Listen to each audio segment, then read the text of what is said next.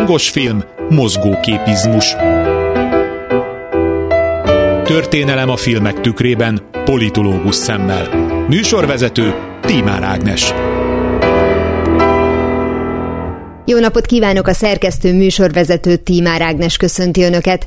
Ma folytatjuk és egyben lezárjuk az Ígéret Földje című alkotás, illetve annak kapcsán a 19. század végi lengyel liberalizmus elemzését. Hajrá! Az előző két adásban már szerepelt Andrzej Vajda alkotása. Pár Ádám történész politológus a film segítségével mutatta be a 19. és a 20. század fordulójának Kelet-Európáját, még konkrétabban a területet, amely korábban, illetve később a Lengyelország nevet viseli, csak épp vizsgálódásunk idején nem. Először a közeggel, a korszak sajátosságaival ismerkedtünk, az éppen aktuális eseményekkel, nevezetesen, hogy a lengyelek forradalma hatalmait akkor újra és újra leverték. Az emigrálni kényszerült emberekről is szó esett, akiket Amerikában hősként fogadtak, az Európa különböző országaiban dúló forradalmakban való részvételükért. A múlt héten már a Vladislav Raymond regényéből készült 1975-ös adaptáció cselekményéről és motivumairól is beszélt Pár Ádám, valamint tisztáztuk, hogy mi számított liberalizmusnak akkor azon a területen. Pár Ádámmal a Méltányosság Politika Elemző Központ munkatársával, Andrzej Vajda filmjéről, illetve az abban felvetett problémákról, az 1800-as évek végén a gyári munkások nehézségeiről beszélgetünk a mai, vagyis a 23. részben. A történet három főszereplőjét is jobban megismerjük, jellemüket, motivációjukat hasonlítjuk össze, valamint megvizsgáljuk a már akkor megjelenő osztálykülönbséget. A jogegyenlőségen túl mi az a további alappillér, ami már a liberalizmus megjelenésekor is jelen volt, mert a jogegyenlőség ugye már benne volt a, a legelső formájában is. Mi volt még, amiben ugye kapaszkodhatunk, hogy ez még mindig liberalizmus, csak most már olyan dolgokkal van felékesítve, meg, meg elvéve belőle, hogy, hogy ismert föl alatt a Hát ugye szabad verseny, ugye a szabad versenyes Igen. kapitalizmus, szabad kereskedelem, tehát a, a vámoknak az eltüntetése, az, hogy az állam támogassa az iparosítást, mert az ipar Na de ez jelent a korszakban, de általánosságban úgy, mint a, mint a jogegyenlőség. Ja, az 1700-as években is már jelen volt a...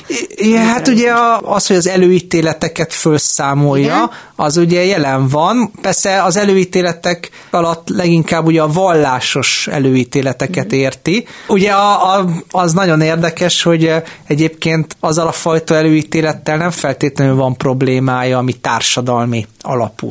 Tehát ami ami arra irányul, és akkor visszautalok az előző adásra, ami arra irányul, hogy a szociáldarvinizmus alapján ugye megmondjuk azt, hogy ki az, aki a szabad versenynek ilyen már előre megnevezett győztese, és ki az, aki veszem. Tehát ki a ragadozó, és ki a zsákmányáló. Igen, igen, pontosan. Hát vagy ahogy a legelején ugye pont ezt a jogegyenlőséget tisztáztuk, hogy mely jogoknak az egyenlősége tartozik bele, mert ha mondjuk a választójogot nem veszik bele, de más jogokban egyenlőség van, akkor az megint egy hiányos dolog, nem? Igen. Szóval én azt gondolom, hogy ez, ez a progresszív gondolat abszolút mértékben kapcsolódik a, a liberalizmushoz, és egyébként ez szemben áll mind a régi konzervativizmussal, meg szemben áll amúgy a régi, tehát a, a 30-as generációnak a liberalizmusával is, meg szemben áll, hogy az újonnan megjelenő szocialista mozgalommal is. Mert pont ez az időszak, amikor a szocializmus is kialakul. Ugye Lengyelországban amilyen gyorsan felfejlődik a kapitalizmus, olyan gyorsan megjelenik árnyéka a szocialista gondolat. Hát nyilvánvaló, amikor kettő ilyen hirtelen gejzírként föllövő eszme van egymás mellett, akkor abból abból a centrumországoknál véresebb, kaotikusabb összeütközések történnek. És ugye a Boromicki is a film végén, hát nem tud mit kezdeni azzal, hogy a munkások sztrájkolnak. Egyébként az már 1905, amikor már uh-huh. gyereke van, és a 1905-ös forradalom idején járunk, ugye a orosz birodalom elveszíti a japán elleni háborút, és akkor ugye kitörnek megint felkelések az egész országba, ezek elérnek a lengyel területekig is, és akkor látjuk, hogy a gyárosok tanácskoznak benne az épületbe, hogy mi történjen, mert leállt az összes gyár, és hát ugye akkor Boromicki mondja, hogy lövetni kell. Tehát ugye megmondja a tutit És hát nyilván, nyilvánvalóan miután a film a kommunista rendszerben készült, hát ez egy kis vörös farokként is értelmezhető a végén. Mm, ez, majd kettőt szeretnék ehhez kérdezni. Jó, igen. Az egyik az az, hogy ismerve az ember csodálatos tulajdonságait, miért félünk mi a mesterséges intelligenciától mostanában? Tehát most csak, hogy mondtál egy embert, akit így a pénz mozgat, és így azt gondolom, hogy ennél nem lehet rosszabb egy mesterséges intelligencia sem. Igen. Attól félünk, amit nem ismerünk alapon. Lehet, uh-huh. hogy tök jó fejek lesznek a mesterséges intelligencia. Na, de a fontosabb, és pont most mondtad, hogy ugye a, a szocialista időszakban, 79-es uh-huh. Mhm. a film, de ugye, ahogy mondtad, a könyv 1899-ben született. Uh-huh. Tehát reál időben írja meg a történteket. Uh-huh. Én ezen mindig nyilván könyve válogatja, de úgy szoktam vacilálni, hogy ez jót tesz-e az adott uh-huh. műnek, mert valóban ő pontosan fog leírni nagyon sok mindent, mert a saját szemével látja, és a saját kezével írja le, uh-huh. és nem csak az van, hogy történelmi tudásomat a könyvtárból uh-huh. összeszedem, és akkor írok 1800-as évekről uh-huh. Lengyelországban, de közben meg azáltal, hogy ő éppen benne van, még nem tud rálátni. Tehát, uh-huh. hogy lehet, hogy ha ezt a sztorit ő maga, ezt az időszakot ő átéli, uh-huh és mondjuk 20 évvel később írja meg ezt a könyvet, akkor lehet, hogy nem pont ilyen lenne, mert hogy kell idő, hogy ugye te magad is összerakd a történetet. Uh-huh. És ehhez képest, hogyha egy pontosan 80 évvel későbbi adaptációt látunk, amely egyébként nyilván meg akar felelni a rendszernek is, amelyben készült, a könyv az pedig csak részben ad neki erre lehetőséget, akkor meg végképp egy ilyen, hát egy ilyen fura dolog. Jó, nyilván, nyilvánvalóan Raymondnak a könyvét ugye úgy értelmezték a kommunista rendszerben, hogy ez, a, hogy ez ugye a kapitalizmusról szól, hogy itt hogyan zsákmányolják ki a lengyel tőkések a, a lengyel munkásokat, és egyébként nyilvánvalóan ugye a lengyel munkás, meg az orosz munkás az, az azonos érdekű, mert oroszok nem is jelennek meg ebben a történetben, legalábbis uh-huh. a mhm. filmben. Ugye itt német, zsidó, lengyel erőtérben játszódnak az események, és a lengyel munkás, a zsidó munkás és a német munkás egyaránt sztrájkol a lengyel, zsidó és német tőkés, és a Borovicki nagyjából lövetni akar mindegyikre. A Borovicki, mert ő a főszereplő, Igen. de mi a helyzet a másik kettővel, a, a német és a zsidó? Most már akkor hát, mondom, ők is nagy tőkések Ők lettek. is nagy tőkések, és nagyjából ugye Raymond ugye azt állítja ki, hogy ez nem, nem csak egyszerűen az egyén választása, tehát ők is osztályukból fakadóan, hát most ilyen vörös farokkal mondjam, tehát osztályukból fakadóan ők is amellett vannak, hogy ugye ez a gyár leállás, ez ugye egy borzalmas vesztesség, mm-hmm. tehát ugye ők gazdasági szempontból is látják ezt az egészet, és ugye az, hogy ők mit gondolnak, azt nem tudjuk meg, mert a film végén csak Boromicki szólal meg, de hát nyilván a kommunista rendszerben úgy interpretálták, hogy hát igen, nagyjából az egész lengyel tőkés osztály vallási nemzetiségi különbség nélkül ugye a zsarnokoknak a szövetségese. Akkor ugye ebben ilyen finom antiszemitizmust is bele lehetett rejteni, nem? Mert nem tudom, lehet, hogy aztán a munkásosztályból is kiemelte, mert azt mondtad, hogy mind a három, igen. a lengyel, a német és a, a zsidó közegnek is a munkás rétege ki lehet sztrájkolni. Igen. Nem tudom, mekkora szerepet kapnak ebben mondjuk a, a zsidó sztrájkolók, csak hogy mert azzal kezdtük, hogy a lengyeleknél azért felmerül ez a Uh-huh. Szeretjük-e a zsidókat, vagy sem kérdés? Igen, ebben igazad van, mert ugye Lengyelországban volt, ugye ellentétben a Kádári Magyarországgal, ahol hát állítólag soft módon ott is volt, de Lengyelországban tudjuk, hogy volt igazán kemény, anticionistának mondott, de hát egyértelműen antiszemita kampány is a lengyel pártállam idején. Valószínűleg a filmnek a kapitalizmus ábrázolása ilyen jellegű, olvasatokra is lehetőséget adott az erre fogékony gondolatvilágú embereknek, és akkor nagyon szépen körülírtam. Igen, csak azon gondolkozom, hogy hogy lehet valaki anticionista és antiszemita egyszerre, mert a cionizmus az azt jelenti, hogy visszatérjenek a Szent Földre. Igen, igen. Tehát valójában, hát ha így de... is nevezték magukat, azok pont támogatták azt, hogy menjenek csak vissza a Szent Földre. E, egyébként, jó, hát ugye nyilván itt az arab-izraeli háborúk sodrában a Szovjetunió a 60-as években már odaállt az, az arab államok mellé, most nem menjünk bele a részletekbe, hogy ez mi, miért következett be, mert az már tényleg nagyon messzire hát vezet. Hát meg azt hiszem, hogy akkor kb. 22 évig ülnénk itt, mert hogyha Igen. valaki itt az arab-izraeli konfliktus az elejétől napjainkig meg akarná érteni, nem csak el, Abban nem menjünk bele, egyébként van egy nagyon jó film, az Új Jeruzsálem, majd egyszer talán azt is kivesészhetjük, mert az amúgy az, az egy nagyon jó alkotás ilyen szempontból. Hát ugye Lengyelország is ugye odaállt az arab államok mellé, most fogalmazzunk így, és hát ugye Lengyelországban ugye ez elvezetett egy, egy lényegében ugye egy nagyon keményen reform ellenes és reformkörökkel ellenes kampányhoz, tehát itt sok minden összekapcsolódott egymással.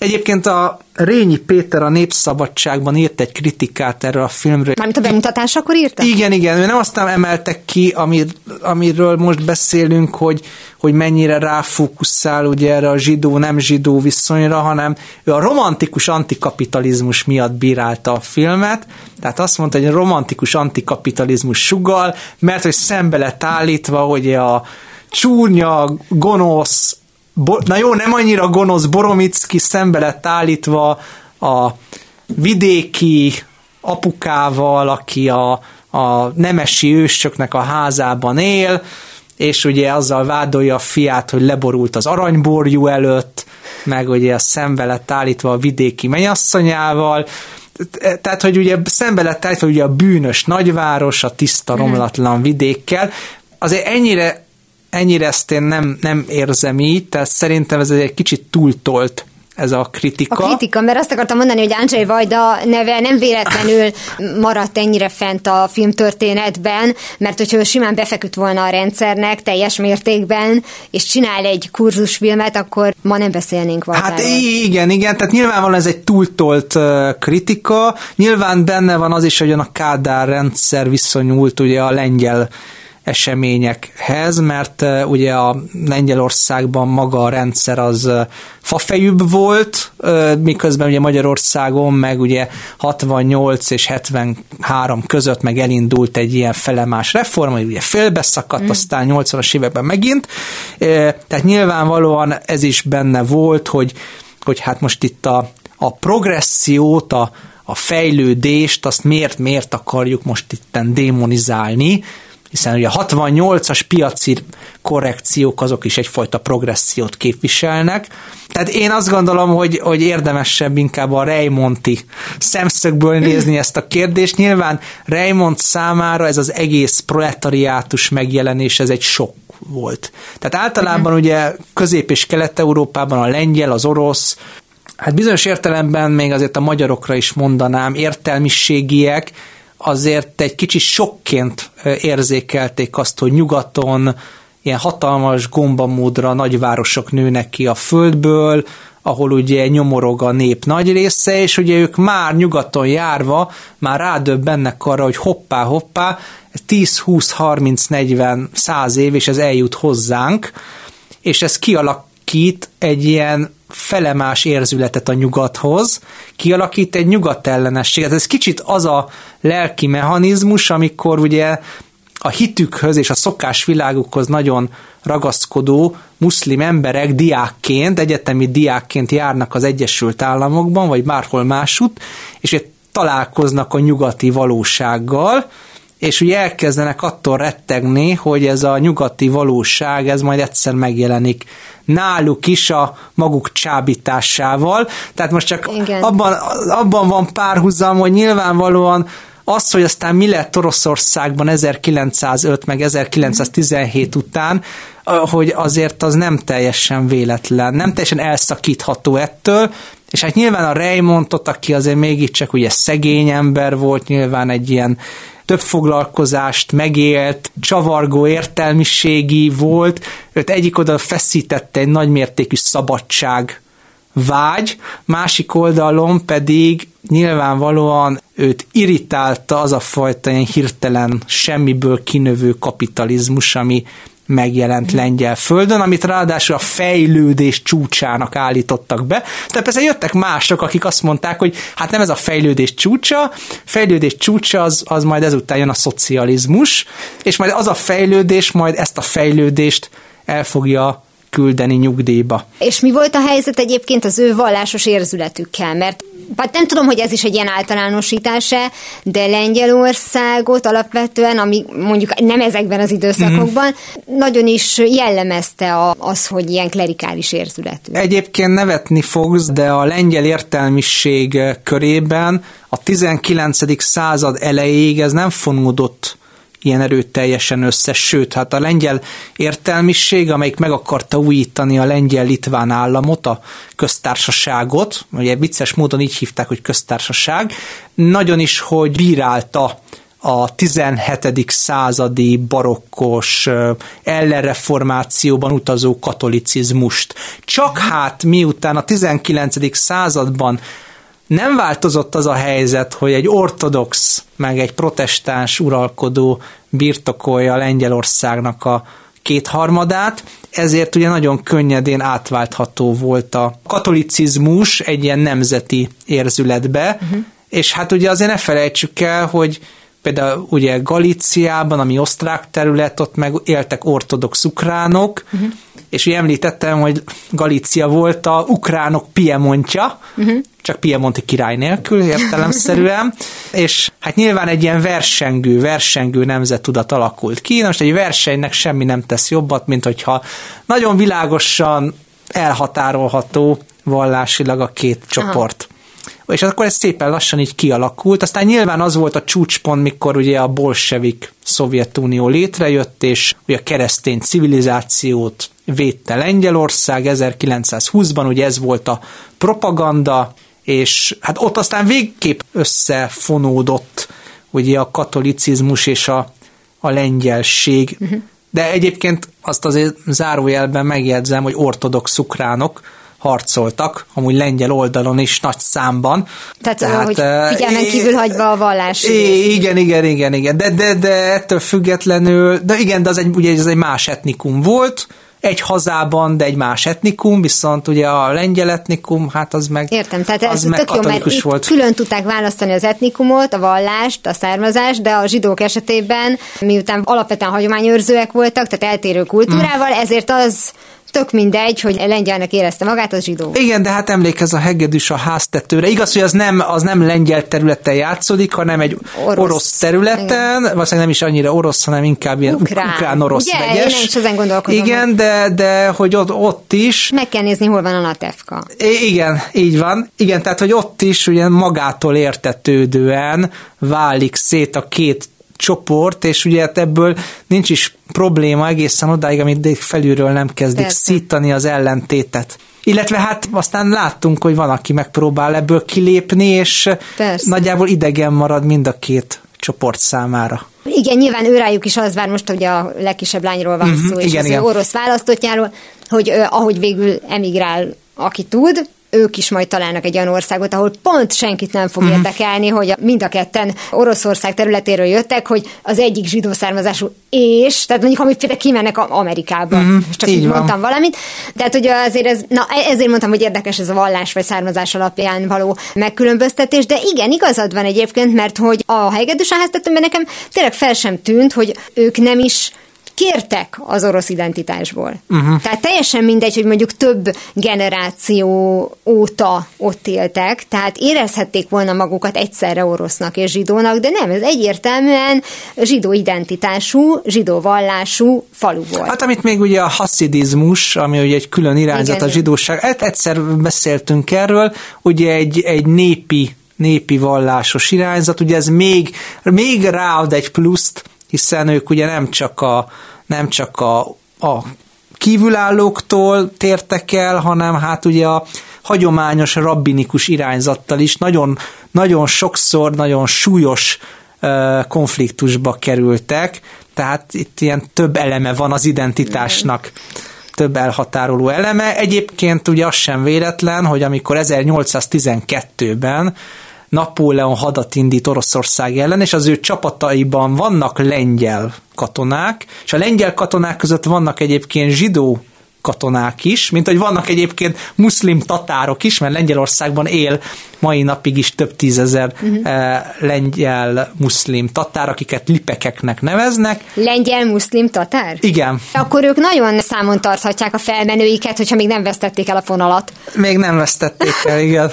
És akkor ugye az a lényeg, hogy a, tehát ugye az oroszországi uh, zsidók egy jelentős része, akkor hát eléggé, eléggé megijedt, hogy megjelentek ugye zsidó vallású lengyel katonák ott a környéken, mert pontosan tudták, hogy ellentámadás esetén mi lesz ennek a következménye. Hát nem lesz túl szép, és akkor nagyon sokan például kémszolgálatot vállaltak az orosz cári sereg számára.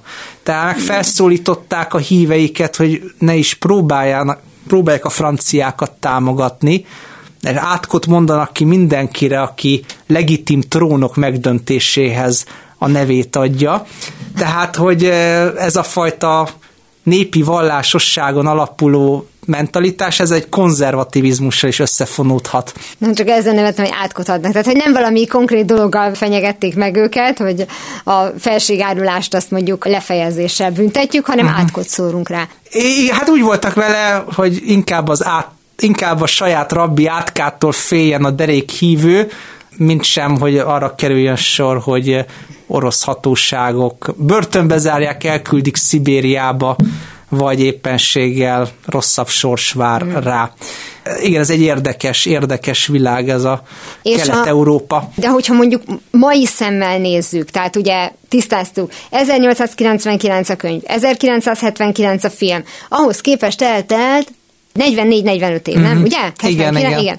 Mai szemmel kurzusfilmnek mondanánk? Hát én egyértelműen nem mondanám annak, tehát én azt gondolom, hogy a Raymond regény maga is egy anti, nem, nem mondom, antikapitalist, egy erőteljesen kapitalizmust kritizáló mű, és ebből ugye a Vajda annyit benyomott a filmbe, amennyit csak lehetett, de önmagában a, a regénynek az alap mondani valója, az mai napig aktuális, mert eh, mai napig ismerünk Boromicki karakterű mm-hmm. embereket, lehet, hogy éppen most nem gyárosok, lehet, hogy egykor szép reményű jogászok voltak, és ma politikusok, tehát ez örök emberi, emberi drámákról szól véleményem szerint, és, és lehet vala liberálisok voltak, és most már, ha nem is lövetnének, de mondjuk nem szeretik, ha ellent mondanak nekik, tehát, hogy ezek örökemberi sorskérdések, és ha, í, ha így nézzük, ha a fókuszt elvesszük a filmnek a gazdasági, társadalmi rendszert érintő ábrázolására, ez egy örökérvényű alkotás. Hát igen, csak ugye, mivel hogy ez egy alapkonfliktus, nem lehet minden műnek az a címe, hogy légy jó, mint halálig. Hát igen, igen. Ezért lett a címe az ígéret földje. Így van. Pár Ádám történész, politológus vendégünkkel a jövő héten maradunk Közép-Kelet-Európában, továbbra is a 19. és a 20. század fordulóján. Azonban most ismét itthon nézünk körül. Mondhatni jó alaposan, ugyanis Szabó István a Napfény íze című alkotása lesz a kiinduló pontunk.